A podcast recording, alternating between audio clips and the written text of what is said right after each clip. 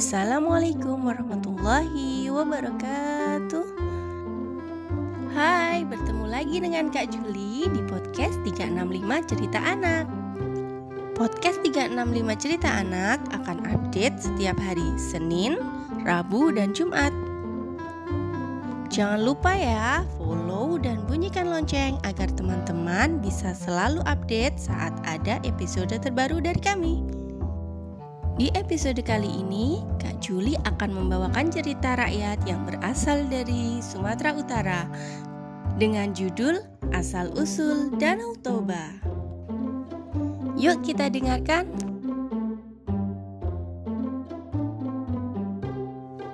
Pada zaman dahulu, di daerah Sumatera, hiduplah seorang petani bernama Toba. Dia hidup sendirian di sebuah bukit yang landai dan subur. Untuk mencukupi kebutuhan sehari-hari, ia menggarap ladang miliknya dan memancing. Setiap kali memancing, Toba selalu mendapatkan banyak ikan untuk dimasak. Suatu hari, seusai pulang dari ladang, Toba pergi ke sungai. Setelah beberapa lama, ia menunggu. Umpannya tak juga disambar ikan. Padahal biasanya tidak butuh waktu lama baginya untuk mendapatkan banyak ikan. Toba menjadi sangat kesal. Namun ketika dia hendak menarik pancingnya, tiba-tiba pancing itu disambar ikan. Alangkah senangnya Toba ketika ia mendapatkan ikan yang sangat besar. Sambil tersenyum gembira, Toba melepaskan patah pancingnya dari mulut sang ikan. Tapi saat ia melakukan itu, ikan tersebut memandang matanya. Tentu saja Toba tidak menghiraukannya. Ikan besar itu langsung ia bawa ke rumah agar bisa ia santap untuk makan malam. Ketika Toba hendak membakar ikannya, rupanya kayu bakar di rumahnya telah habis. Mau tidak mau, Toba harus pergi ke hutan untuk mencari kayu bakar. Saat Toba kembali, terkejutlah dia ketika mendapati ikan emasnya telah hilang dan berganti dengan beberapa koin emas. Toba sangat heran. Ia lalu beranjak dari dapur dan pergi ke kamarnya. Lagi-lagi Toba terkejut karena di dalam kamarnya ada seorang perempuan yang sedang menyisir rambutnya di depan kaca. Perempuan itu sangatlah cantik hingga membuat Toba langsung jatuh hati. "Siapa kau? Bagaimana kau bisa ke sini?" tanya Toba kepada perempuan itu. "Aku adalah ikan yang tadi engkau dapat.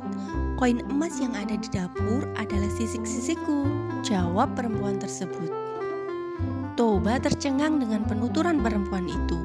Namun, Toba terlanjur jatuh hati kepada perempuan jelmaan ikan tersebut, sehingga ia langsung menawari perempuan itu untuk tinggal bersamanya. Setelah beberapa minggu, perempuan ini tinggal bersama Toba. Toba kemudian melamarnya. Perempuan tersebut menerima pinangan Toba dengan satu syarat yakni Toba dilarang mengungkit asal-usulnya yang merupakan seekor ikan. Toba menyetujui hal itu. Akhirnya mereka berdua pun menikah. Setelah menikah selama satu tahun, Toba dan istrinya dikaruniai anak yang kemudian diberi nama Samosir. Karena sangat dimanja oleh sang ibu, Samosir tumbuh menjadi anak yang pemalas dan mempunyai sifat yang kurang baik. Ketika sudah cukup besar, ibunya meminta Samosir agar mengantarkan perbekalan untuk ayahnya yang berada di ladang. Mulanya ia terus menolak, namun karena didesak, akhirnya Samosir pun menurut. Di tengah jalan, Samosir merasa lapar. Ia berpikir betapa lezatnya bekal buatan ibunya. Tanpa berpikir panjang, ia langsung memakan nasi dan lauk untuk ayahnya itu. Ketika sampai di ladang, tinggal sedikit perbekalan yang tersisa untuk sang ayah. Toba yang melihat kedatangan Samosir langsung tersenyum menyambut anaknya itu. Namun, hal itu tak berlangsung lama. Ketika Toba membuka perbekalannya, ulala, ia marah bukan kepalang. Amarahnya semakin memuncak ketika Samosir dengan tanpa merasa bersalah mengakui bahwa dialah yang telah memakan perbekalan ayahnya. Toba memukul Samosir sambil berteriak, Dasar anak kurang ajar, tidak tahu diri, pantaslah kau keturunan perempuan yang berasal dari ikan. Samosir pulang ke rumah seraya menangis dan mengadukan perlakuan ayahnya kepada sang ibu. Mendengar cerita sang anak, si ibu sedih sekali karena suaminya telah melanggar janjinya sendiri. Ketika Samosir sampai di tempat yang dimaksudkan, si ibu kemudian berlari menuju sungai terdekat yang berada di sana. Saat ia tiba di tepi sungai itu, kilat menyambar disertai gemuruh yang menggelegar. Ia kemudian melompat ke dalam sungai dan kembali menjadi seekor ikan yang besar. Pada saat yang sama, banjir bandang datang.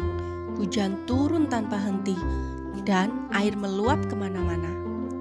Toba pun tidak bisa menyelamatkan diri dan akhirnya mati tenggelam di dalam banjir itu. Lama-kelamaan air itu meluas dan menjadi danau yang sangat besar. Danau itulah yang sekarang dinamakan Danau Toba. Sedangkan pulau kecil yang menjadi tempat bernaung Samosir dinamakan Pulau Samosir. Teman-teman, dalam cerita ini kita bisa belajar bahwa jika kita berjanji, kita harus berusaha untuk menepatinya. Terima kasih teman-teman sudah mendengarkan cerita Kak Juli kali ini. Jangan lupa follow Instagram kami di 365 Cerita Anak. Tunggu kami di episode selanjutnya. Wassalamualaikum warahmatullahi wabarakatuh.